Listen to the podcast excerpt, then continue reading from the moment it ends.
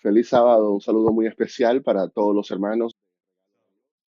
Te agradezco infinitamente la oportunidad que me diste al invitarme de poder compartir este tiempo especial con, con ustedes y juntos animarnos espiritualmente para continuar firme y de pie en medio de las circunstancias en que nos está tocando vivir. Yo quisiera que antes de iniciar el estudio de la palabra de Dios, podamos inclinar el rostro y orar. Padre bueno, gracias te damos por darnos la vida, por darnos salud, por darnos esperanza.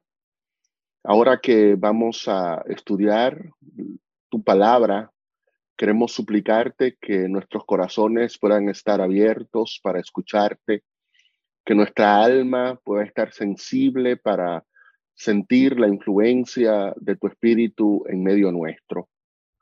Tú conoces, oh Padre Celestial, la vida de todos los que estamos aquí, la vida de los familiares y amigos y relacionados de los miembros de esta iglesia. Tú conoces las circunstancias que nos preocupan, las cosas que llenan nuestras almas de tristeza. Y en este momento, Señor, queremos poner todo, todo en tus manos porque somos conscientes que a pesar de lo que pueda ocurrir en este mundo, tú tienes un cuidado especial por cada uno de nosotros. En tu nombre te lo pedimos, Señor. Amén. Vamos a abrir nuestras Biblias en el libro de Isaías. Isaías, vamos a leer en el capítulo 8, luego en el capítulo 9. Isaías capítulo 8 y capítulo 9. Pero antes, permítame poner en contexto lo que, lo que está tratando de plantear aquí el profeta Isaías. El reino del norte, el reino que ustedes saben que tras la muerte de Salomón, el reino de Israel se dividió en dos grupos, las diez tribus que quedaron al norte de, de Israel y las dos tribus que quedaron al sur, Judá y Benjamín. El reino del norte es al que Isaías le está escribiendo en este momento. Lamentablemente, ese reino había entrado en una apostasía terrible, había abandonado al Señor, se habían ido a los lugares altos. Así que Dios se vio en la necesidad de suscitar al imperio asirio para que fuese un instrumento de castigo contra la nación de Israel. Así que Asiria se levantó, muchos profetas entonces también se levantaron y comenzaron a decirle a Israel que no se preocupara, que iba a haber paz, que estableciera alianzas con otras naciones y que no iba a pasar nada. Precisamente hablando de esos profetas, es que Isaías dice a la ley y al testimonio en el versículo 20 del capítulo 8. Si no hablan conforme a esto, es porque no les ha amanecido, es porque no tienen luz. Entonces, eran profetas que venían al pueblo y el mensaje que le daban al pueblo era un mensaje de tinieblas porque la luz y el testimonio de la verdad no había florecido en su corazón, no había amanecido. Entonces, como ellos estaban llenos de luz, por supuesto que sus mensajes y sus oráculos proféticos también eran oráculos de oscuridad. Así que como ellos desoyeron al profeta de Dios por oír a esos profetas falsos, no quedó más remedio, vivieron los asirios, conquistaron la ciudad, llevaron cautivo a muchos habitantes y entonces Isaías narra ese momento, versículo 21 en adelante del capítulo 8. Pasarán por la tierra fatigados y hambrientos. Acontecerá que a causa del, del hambre se enojarán y maldecirán a su rey y a su Dios, levantando el rostro con altivez, y mirarán la tierra, y he aquí tribulación y tinieblas, oscuridad y angustia, y quedarán sumidos en las tinieblas. Pero el versículo 1 del capítulo 9 dice, más no habrá oscuridad para siempre. Y, esa promesa es maravillosa. El mismo Dios que le está diciendo a Israel, ustedes serán castigados, ustedes tendrán hambre, ustedes pasarán por oscuridad. Yo sé incluso que culparán a su rey. Dirán, el culpable de esto fue el rey que llevó a que la nación se fuera a la apostasía. Peor aún, muchos me culparán a mí se enojarán conmigo, me maldecirán, porque no entenderán los planes que yo tengo para ustedes en ese momento. Al estar envueltos en oscuridad, llegarán a un punto en que me culparán a mí de todas sus desgracias, pero aún, aún el pueblo culpando a Dios, aún el pueblo estando en angustia, pasando hambre, en tribulación, rodeado de tinieblas, Dios le dice a ese pueblo, en esa condición, no habrá oscuridad para siempre. No habrá oscuridad para siempre. No habrá tribulación para siempre. No habrá hambre para siempre. No estarán separados de mí para siempre. Lo que está pasando en este momento es algo esporádico. Muy pronto dejará de ser. La tribulación se convertirá en gozo. La, el hambre terminará en satisfacción. Las tinieblas acabarán en luz. Lo que tú estás viviendo ahora no durará para siempre.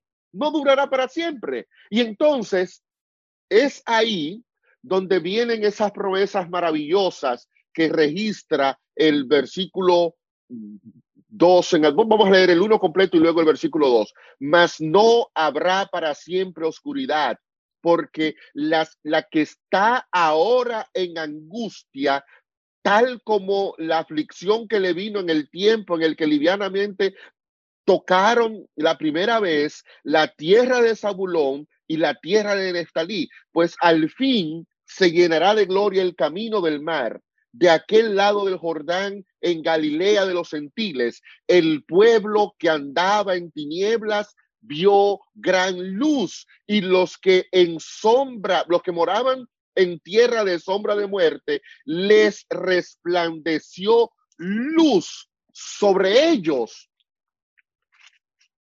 El Dios, Dios ve cómo Asiria, cómo Asiria está castigando a su pueblo cómo Asiria tiene a su pueblo doblegado, Dios no puede intervenir en el momento, no porque no tenga el poder, claro que tiene el poder, pero los caminos de Dios son soberanos, o como dice Romanos 11, son insondables. A veces nosotros solamente estamos mirando lo que está delante de nuestros ojos, pero Dios está viendo mucho más allá.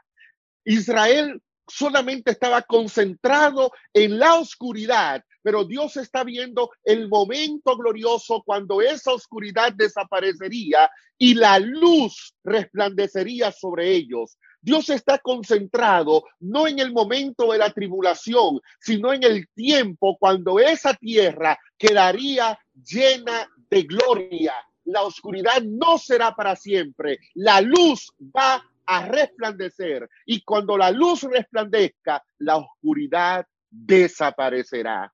Quizás la mejor manera que nosotros tenemos para enfrentar los momentos de oscuridad y de tribulación que nos toca vivir, no porque seamos buenos o malos o porque estemos en pecado o no estemos en pecado, simplemente son circunstancias de estar en un mundo en rebelión donde los poderes enemigos de Dios constantemente están ideando planes, creando estrategias para perseguir a su pueblo y no solamente al pueblo, también para destruir a todos los moradores de la tierra. Y en momentos como eso, nosotros tendemos a concentrarnos en la oscuridad.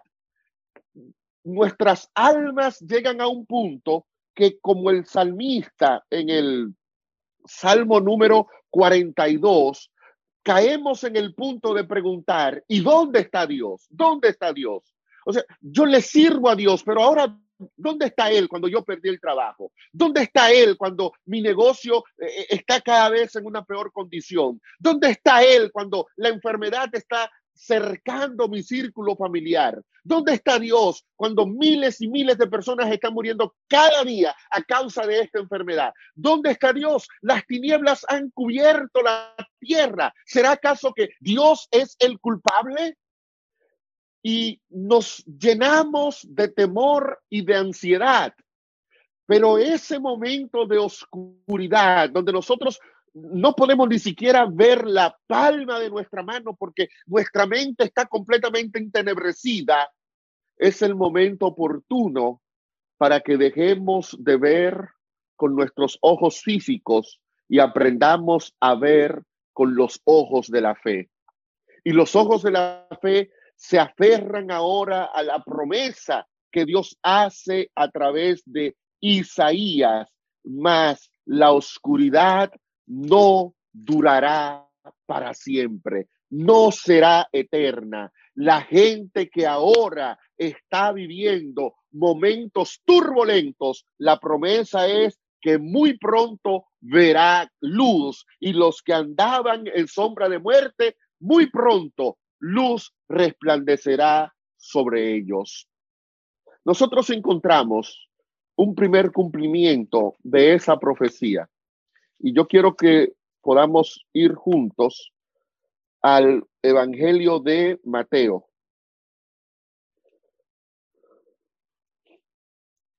Mateo capítulo 4. Para que veamos una primera parte de cómo se cumplió esa profecía. Dice Mateo capítulo 4, versículo 12 en adelante, que cuando Jesús oyó que Juan estaba preso, volvió a Galilea, dejando Nazaret, y fue y habitó en Capernaum, ciudad marítima, en la región de Zabulón y Neftalí, como había dicho Isaías 9:2, para que se cumpliese lo que dijo el profeta Isaías, tierra de Zabulón, tierra de Neftalí, camino del mar, al otro lado del Jordán, Galilea de los gentiles, el pueblo que andaba en tinieblas vio gran luz y los que habitaban en región de sombra de muerte, luz les resplandeció. Ahora, Isaías está comparando la oscuridad. Eh, eh, eh, Mateo ahora ve la oscuridad del mundo no como la veía Isaías. Isaías veía la oscuridad como el ejército asirio viniendo a destruir al pueblo de Dios. Pero ahora Mateo está hablando de una oscuridad espiritual. Mateo está hablando de una oscuridad que es producida no por Asiria, una oscuridad que es producida por el príncipe de la potestad de las tinieblas. Hay un poder en el libro de Colosenses capítulo 1. Vamos rapidito a ver esa cita de Colosenses 1 y luego retornamos a, a Jesús. En Colosenses 1.14, el apóstol Pablo escribió 1.13, que Él nos ha, nos ha trasladado del poder de las tinieblas. Hay un poder en las tinieblas, hay un príncipe de maldad que ha llenado de oscuridad el mundo. Y esta oscuridad no solamente tiene que ver con los desastres físicos, tiene que ver con una oscuridad espiritual. Precisamente por la oscuridad espiritual es que viene la oscuridad física. Por el problema espiritual es que viene la tribulación que afecta mi cuerpo, que afecta mi finanza, que afecta mi salud. Todo lo que ocurre en el mundo no es más que el reflejo de una lucha, de una batalla entre dos poderes, uno que es el poder de las tinieblas y otro que es el poder de la luz. Satanás, como los asirios, siente que tiene dominio absoluto sobre nuestro planeta. Dice San Pablo que ha logrado entenebrecer y llenar de oscuridad la conciencia de los hombres para que no entiendan el poder del Evangelio. El mundo está en oscuridad. Nuestros vecinos están en oscuridad. Nuestras familias están en oscuridad, nuestra comunidad, nuestro país está en oscuridad. Pero lo que Dios nos está diciendo a nosotros es que la única forma que tenemos para destruir la oscuridad que puede invadir mi alma de manera individual y la oscuridad que está invadiendo nuestro mundo es si la luz le resplandece. Pero esa luz tiene nombre y apellido. El pueblo que estaba en tinieblas, el pueblo que andaba en caminos de muerte, vio gran luz, pero vio esa gran luz cuando Jesús intervino.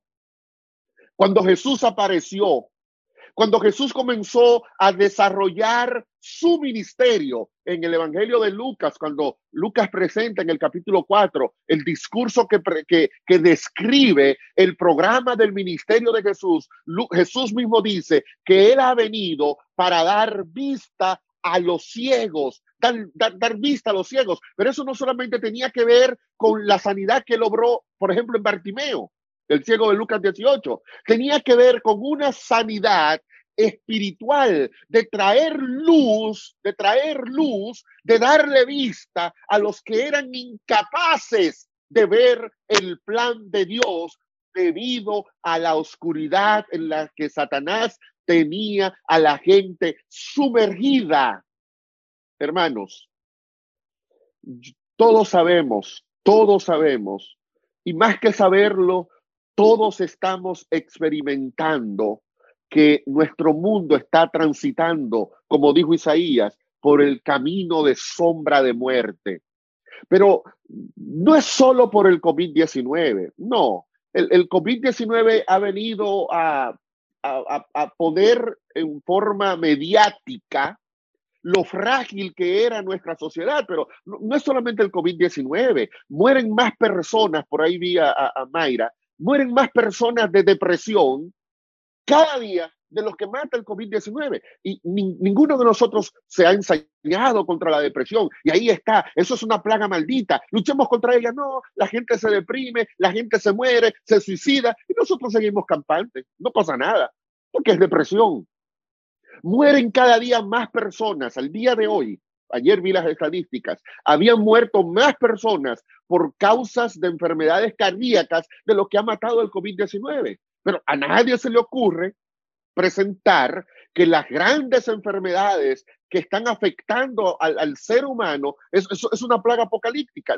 Todos nos hemos concentrado en el COVID-19 y está bien, está bien, porque el COVID-19 ha sacado a relucir, wow, nuestro mundo no era tan fuerte como creíamos, la tecnología no era tan avanzada como suponíamos, nuestra economía no era tan indestructible como habíamos pronosticado. O sea, el COVID-19 nos ha venido a presentar que todo lo que nosotros creíamos que era grande no era más que un castillo de naipes, que con tocarle una de las cartas se derrumbó. Ha venido a demostrar, a demostrar que en realidad nuestro mundo está cubierto por tinieblas. Tinieblas físicas, tinieblas espirituales.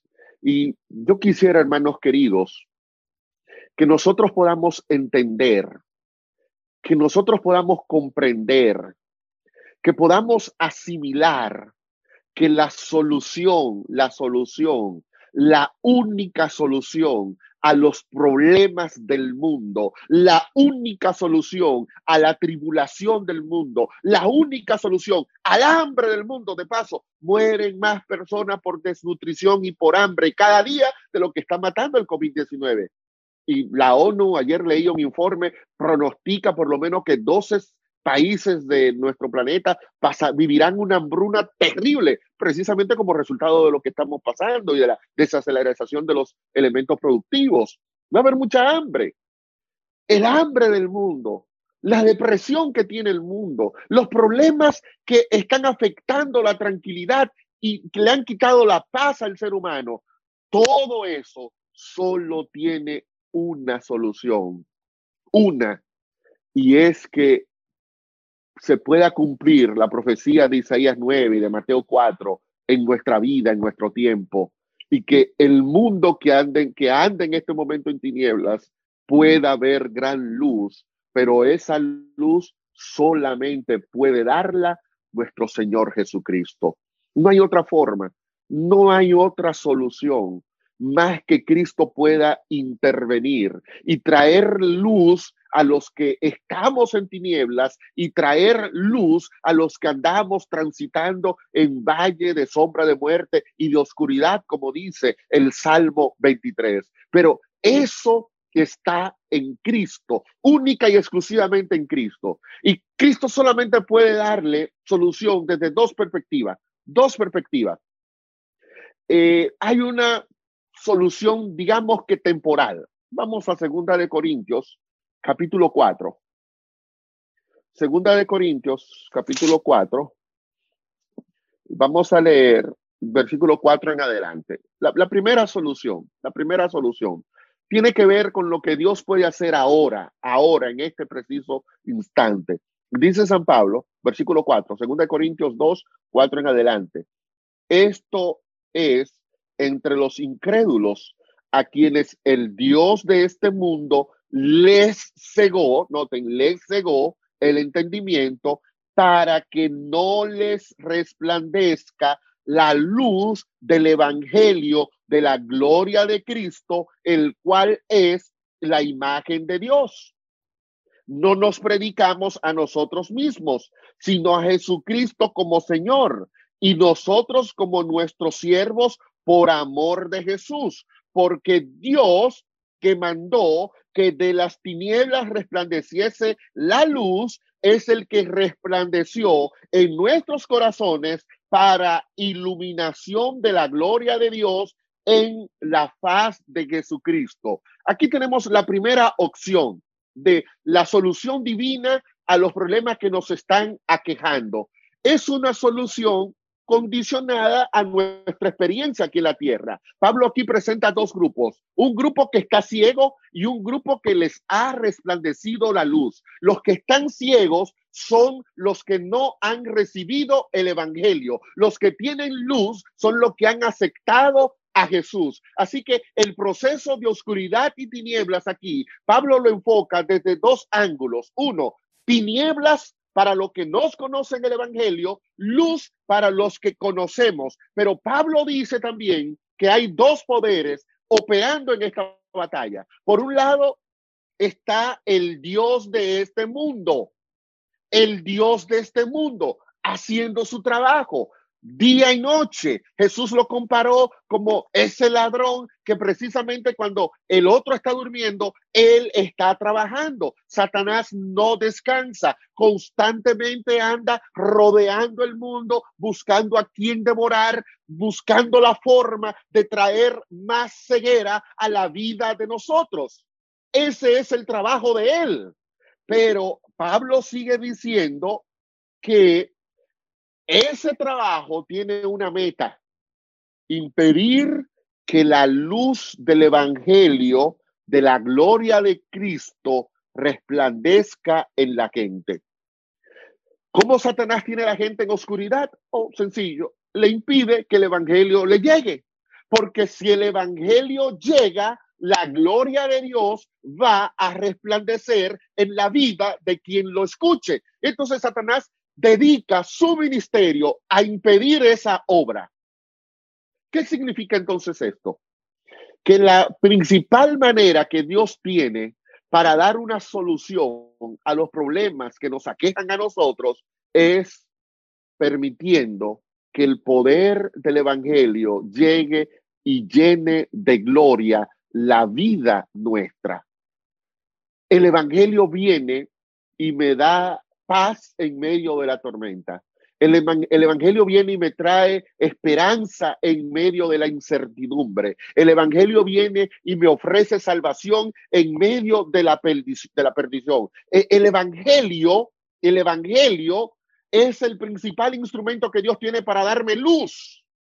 ¿Por qué el Evangelio puede darme luz ahora? Ahora, no necesariamente, no necesariamente porque Dios pueda liberarme de la tribulación temporal por la que yo esté atravesando.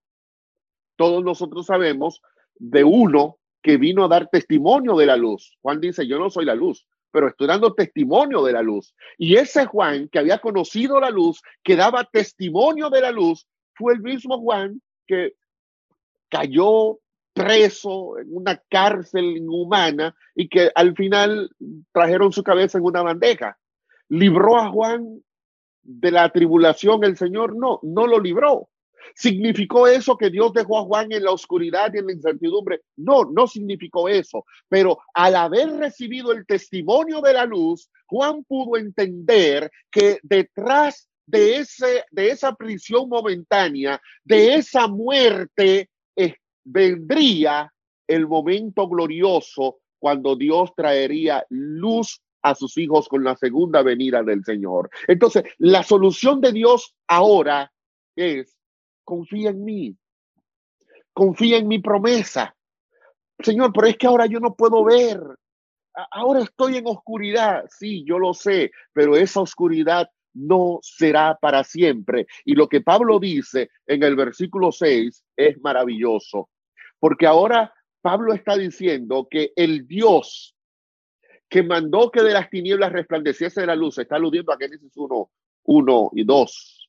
En el principio eh, creó Dios los cielos y la tierra y la tierra estaba desordenada y vacía y dijo Dios sea la luz, versículo 3, sea la luz. En medio de la oscuridad el poder creador de Dios apareció y lo que antes era oscuridad se transformó en luz. Lo que Pablo me está diciendo ahora es que el mismo poder que en la creación, el mismo poder que trajo orden al caos de Génesis 1, es el mismo Dios que ahora actúa poderosamente en mí.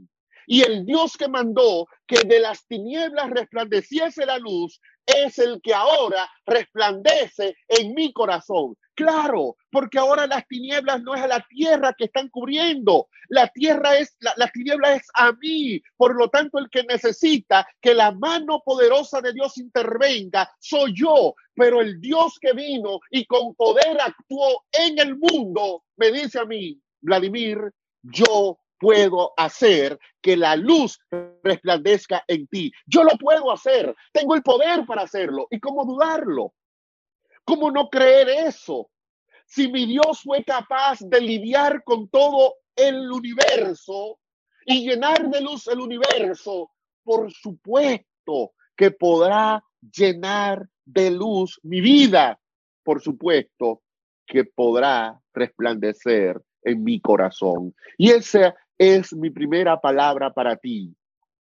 Dios, Dios, Dios, el Dios a quien tú sirves es un Dios poderoso, es un Dios que tiene poder sobre las tinieblas, es un Dios que puede subyugar a la potestad de las tinieblas, es, es un Dios que puede echar hacia atrás la oscuridad y puede venir y resplandecer en tu corazón, sí, en el tuyo, querido hermano, en el mío, y vendrá a hacer esa obra con el mismo poder con el que llevó a cabo la creación del mundo. Así que en la creación del mundo encontramos a toda la Trinidad, a todo el cielo, actuando para traer orden en el caos que había en el planeta. Y ahora Pablo nos está diciendo que ese mismo poder, que esa misma Trinidad puede venir ahora y hacer una tarea maravillosa en tu corazón,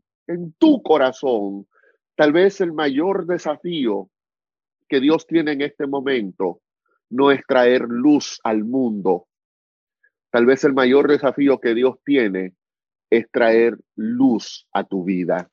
Y yo quiero que tú puedas abrigar en tu corazón la seguridad que las tinieblas que pueden estar cubriéndote en este momento no durarán para siempre. No, no durarán para siempre, porque el Dios que mandó que de las tinieblas resplandeciera la luz es el Dios que en este momento está diciendo, yo puedo resplandecer en tu corazón. Y si yo resplandezco en tu corazón, tú tendrás la luz necesaria para poder entender tu transitar por esta tierra. En Colosenses 1.13, yo ahorita solamente leí un pedacito de ese pasaje, pero en Colosenses 1.13, el apóstol San Pablo termina la declaración de esta forma.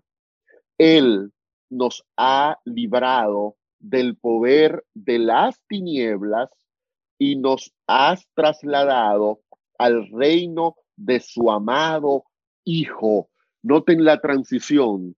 Dios te libra de las tinieblas, pero al librarte de las tinieblas, lo que hace es que te trae al reino de su amado Hijo y en el reino de su amado Hijo, en el reino de Cristo, tú tendrás la luz necesaria para poder enfrentarte a los desafíos que tendrás que, con los que tendrás que lidiar en esta tierra. En Juan capítulo 8, Jesús declaró lo siguiente, Juan 8, 12, yo soy la luz del mundo. El que me sigue no andará en tinieblas, sino que tendrá la luz de la vida. Y y eso es lo que necesitamos, tener la luz de la vida. La luz de la vida no es la economía, la luz de la vida no es el trabajo, la luz de la vida no es la salud. Usted puede perder todo eso, todo eso puede perder y aún así seguir en la luz porque la vida que te está iluminando a ti es la vida del Señor, la vida que trasciende lo que es terrenal. Ojalá, mis queridos hermanos, que la luz de la vida, la luz que viene de Cristo, pueda continuar alumbrando nuestro transitar en esta tierra. Eso no significa, vuelvo y repito, que no tendremos angustia en esta tierra. Pero el segundo elemento que yo quiero que veamos es el siguiente. Aunque en la Biblia las tinieblas por lo general suelen ser una representación de el poder de los poderes demoníacos. En la Biblia también las tinieblas tienen que ver con la manifestación de la presencia divina. Yo quiero que veamos un ejemplo de eso. Vaya conmigo al libro de Éxodo. Libro de Éxodo. Capítulo 11.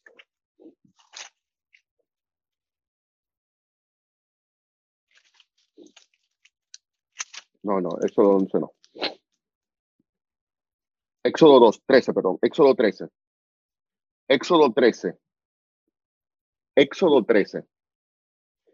Voy a leer en el versículo 20. Éxodo 13, 20. Jehová iba delante de ellos de día con una columna de nubes para guiarlos por el camino, una columna de nubes. Las nubes impiden la luz del sol, la nube traen oscuridad, pero en esa columna de nube estaba Jehová para guiarlos por el camino. Y de noche la columna de fuego para alumbrarlos a fin de que anduvieran de día y de noche. Pero noten ahora, noten ahora, la misma columna de nube, la misma columna de nube que le alumbraba, que le, que le servía para caminar de día, era la misma columna de fuego que le servía para caminar de noche. Pero miren ahora en el capítulo 14, capítulo 14, versículos 19 y 20. El ángel de Jehová iba delante del campamento el ángel se apartó y se puso detrás de ellos. Asimismo, la columna de nube que iba delante de ellos se apartó y se puso a sus espaldas e iba entre el campamento de los egipcios y el campamento de Israel.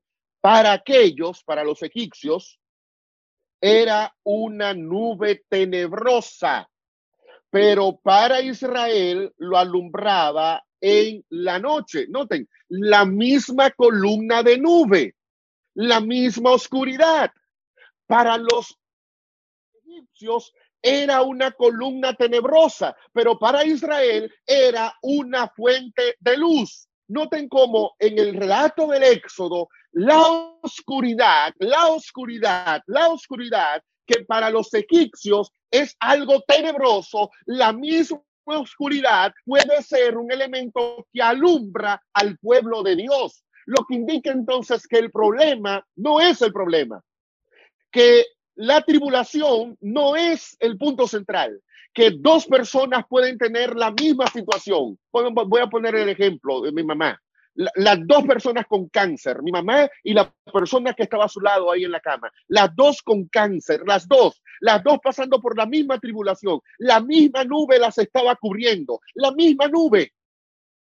Pero la enfermedad que para una persona era motivo de incredulidad y de falta de fe, era la misma enfermedad que llevaba a mi mamá a tener una alabanza a Dios en su boca y en su corazón.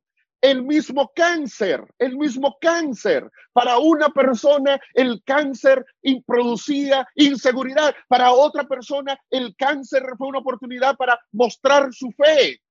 Las tinieblas entonces, las tinieblas no son tinieblas lo que, lo que es tiniebla es lo que está en mí, es decir, la forma en la que yo reacciono a las tinieblas. Por eso la importancia de que Cristo, la luz de la vida, e, esté en mi corazón y me alumbre, porque cuando la luz de la vida está en mí, aunque haya oscuridad alrededor mío, yo no veré una nube tenebrosa, yo veré una columna de fuego que alumbra mi camino. No, no sé si están, hermanos, captando el punto aquí.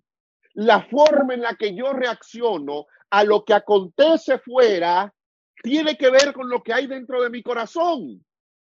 Si en mi corazón lo que hay es tinieblas, por supuesto que cuando yo vea las tinieblas, reaccionaré como una persona ciega, porque no puedo ver más allá, porque estoy en tinieblas mirando tinieblas. Pero cuando hay luz en mi corazón, donde los demás están viendo tinieblas, yo estoy viendo la oportunidad para sentir la dirección de Dios en mi vida.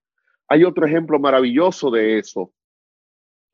Eh, cuando Jesús murió, ustedes recordarán que tinieblas cubrieron toda la tierra durante tres horas, desde el mediodía hasta que Él muere. En el momento cuando se supone que tenía que haber más luz, vino una manifestación cósmica cubrió toda la tierra y fue en ese momento de angustia que Jesús clamó, Padre mío, Padre mío, ¿por qué me has abandonado? ¿Por qué me has abandonado? Dice Elena de White, dice Elena de White, que en esa pesada oscuridad que cubría la cruz estaban el Padre y sus ángeles. Y cuando yo pienso en esa declaración, me emociono, porque yo suelo creer, yo suelo creer que cuando estoy pasando por un momento tenebroso, Dios no está conmigo. No, lo que la Biblia me dice a mí es que en ese momento tenebroso, Dios está a mi lado. Y lo que el Espíritu de Profecía me dice también a mí es que cuando yo sienta que la oscuridad está cubriendo mi vida, a veces en esa misma oscuridad está la presencia misteriosa de Dios a mi lado, guiándome para que en medio de la oscuridad yo pueda encontrar el camino. Por supuesto, me anima a saber que Dios ha decidido actuar poderosamente en nosotros para que tengamos luz en medio de la oscuridad. Me anima a saber que todo lo que pueda provocar el COVID-19 no durará para siempre. Y yo no sé si durará seis meses, y un año, si dos años. Yo no sé cuándo podremos volver a la normalidad. Yo no sé cuándo podremos recuperar lo que estamos perdiendo o lo que ya hemos perdido. Pero yo sé que esa oscuridad no será para siempre. Yo sé que la tribulación no será para siempre. Yo sé que la enfermedad no será para siempre. Yo sé que la muerte será para siempre, porque en realidad, aunque Dios me alumbra mi vida para que yo pueda transitar por este mundo oscuro, la solución definitiva a los problemas del mal comienza con la predicación del Evangelio, pero la solución definitiva no es arreglar este planeta. La solución definitiva es destruir este planeta, llevar al pueblo de Dios a vivir en una tierra donde no habrá más muerte, ni llanto, ni clamor, ni dolor. Incluso no habrá sol, porque nuestro Dios la alumbrará en todo momento. Es decir, una tierra donde ya no habrá oscuridad.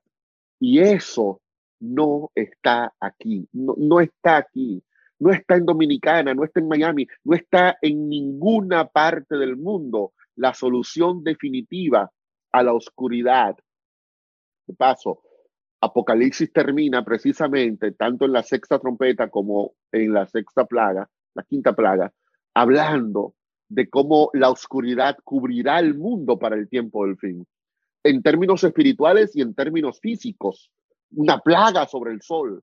sobre los astros celestes, que llenarán de oscuridad a toda la tierra. El mundo terminará así con oscuridad, pero el, lo último que verá el mundo será la luz de Dios cuando Jesús aparezca para rescatar a su pueblo y llevarlo a vivir a una tierra permanente de luz y traernos mil años después a vivir en una tierra renovada. La solución no está aquí. Oremos por nuestro mundo, es nuestro deber, nos toca predicarle a este mundo, nos toca hacer que la luz del Evangelio pueda alumbrar a aquellos a los que Satanás le tiene los ojos cegados. Tenemos una obra poderosa que hacer, tenemos que clamar para que Dios sane la tierra, para que Dios devuelva la salud al planeta, para que podamos volver a la normalidad, pero volver a la normalidad no porque la solución está aquí, volver a la normalidad para que la iglesia pueda impulsar otra vez con un, foco de visión más claro la obra que tiene que realizar, la obra de llevar luz a los que están en tinieblas, para que cuando ya todo el mundo esté listo para estar en uno de los dos grupos, o en el grupo de la potestad del príncipe de las tinieblas, o en el grupo de los que entrarán al reino de su amado Hijo, cuando ya la gente pueda decidir eso, entonces el Señor pueda intervenir y dar solución definitiva a los males humanos. Antes que eso ocurra, nos tocará lidiar con el dolor, con la tristeza, con la enfermedad. Y más que lidiar, nosotros estamos llamados a tener una palabra de ánimo, una palabra de luz, una palabra de esperanza a los que están en un valle de sombra de oscuridad. Hermanos queridos, la oscuridad no durará para siempre puede comenzar a desaparecer hoy si el Dios creador comienza a realizar una nueva creación en nuestros corazones y desaparecerá definitivamente cuando otra vez el poder creador de Dios deshaga los cielos y la tierra que nosotros conocemos para que den paso a cielos nuevos y tierra nueva. Y estaremos allí los que aprendamos a andar en medio de las tinieblas de este mundo, confiando en la dirección que nos proporciona la luz de Dios. Estará allí los que ahora podamos tener la fe fuerte para creer en esa palabra. La oscuridad no durará para siempre. Y los que estamos en tinieblas, dentro de poco veremos la luz cuando Cristo venga y nos lleve a vivir con Él para siempre. Que Dios nos bendiga y que Dios nos ayude entonces a manejar sabiamente los momentos de tinieblas que nos tocarán vivir en este mundo, confiando siempre en que muy pronto eso pasará. Que el Señor quede con cada uno de ustedes.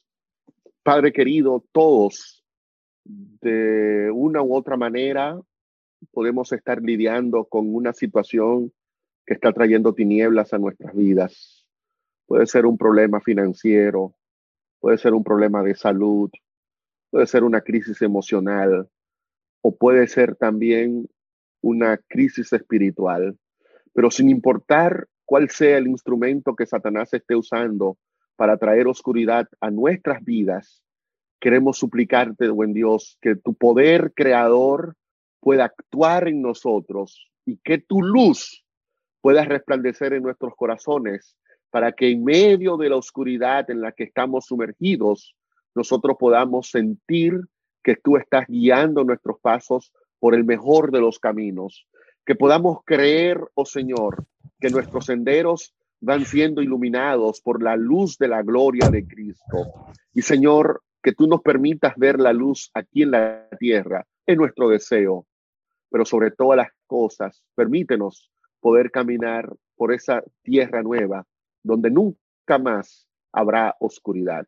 Allí queremos estar y queremos que nuestro transitar en esta tierra simplemente sea un proceso que termine llevando a cada uno de tus hijos hacia la patria celestial. En el nombre de Jesús te lo pedimos, Señor. Amén.